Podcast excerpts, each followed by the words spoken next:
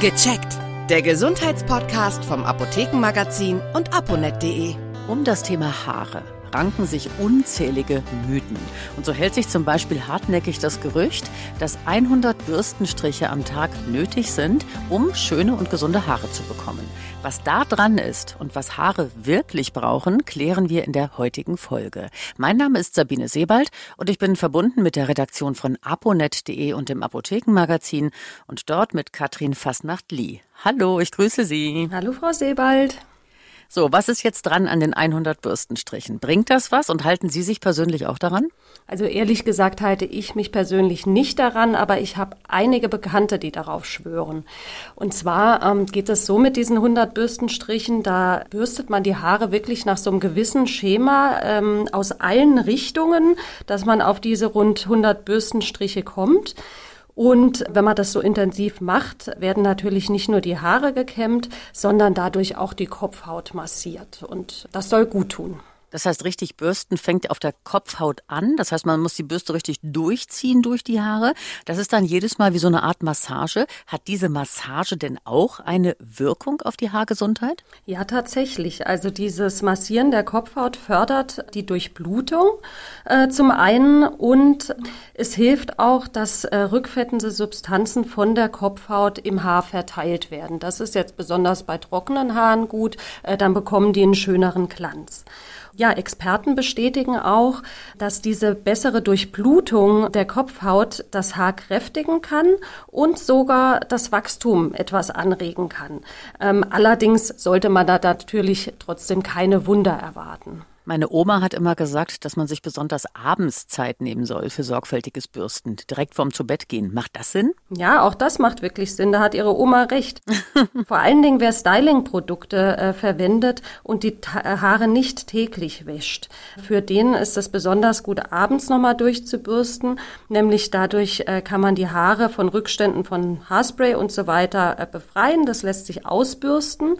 Denn wenn Haarspray in den Haaren über Nacht verbleibt, dann sorgt das ähm, dafür, dass, wenn die Haare dann wärmer werden und so, sich das Haar verformt und das sich am nächsten Morgen nicht mehr so gut stylen lässt. Nun kommen wir mal zu den großen Herausforderungen in der Haarpflege. Lockige Haare zum Beispiel. Wie kriegt man die gebändigt mit der Bürste? Ja, da empfehlen Experten auf keinen Fall, die Haare im trockenen Zustand zu kämmen, denn dadurch springt das Haar auf und die Locken stehen wirklich so ganz doll ab. Also immer besser im nassen Zustand kämmen. Ähm, es reicht auch wirklich ein grober Kamm. Wer trotzdem bürsten möchte, eben wirklich auch darauf achten, dass die Haare noch nass sind. Jetzt kommen wir zu der zweiten Herausforderung. Das sind Haare, die durch Färben, Wind und Sonne gebeutelt sind, also so ein bisschen strohig sind. Wie kann man die jetzt am besten pflegen? Ist da zum Beispiel ein Conditioner angesagt? Das ist ja auch ein umstrittenes Thema. Die einen sagen ja, die anderen sagen nein. Ja, also was ich jetzt erfahren habe, ist wirklich, dass Conditioner auf jeden Fall verwendet werden sollten. Das empfehlen Experten, ähm, nämlich vor allen Dingen aus dem Grund, dass durch das Haare waschen sich der pH-Wert des Haares verändert und dadurch auch die Haarstruktur verändert wird. Und Conditioner helfen, den natürlichen pH-Wert wiederherzustellen.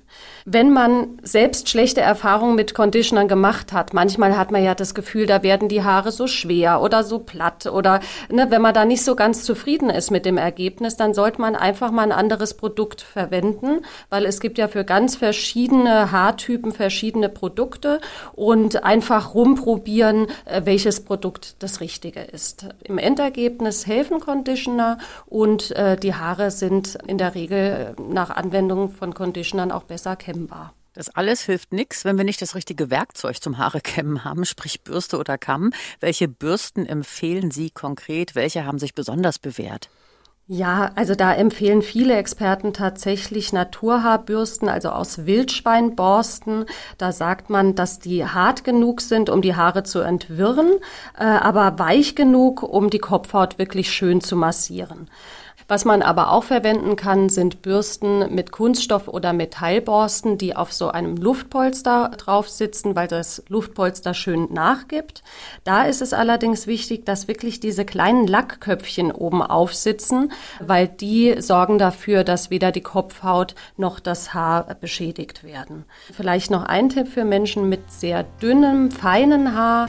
Da sagt man besser wirklich die Naturborsten verwenden oder Metallborsten, ähm, denn die laden sich nicht so elektrisch auf wie bei Kunststoffbürsten. Ja, vielen Dank. Das war Katrin Fasnacht-Lee aus der Redaktion von aponet.de und dem Apothekenmagazin. Auf Wiedersehen, bis zum nächsten Mal. Ja, vielen Dank, Frau Sebald. Tschüss.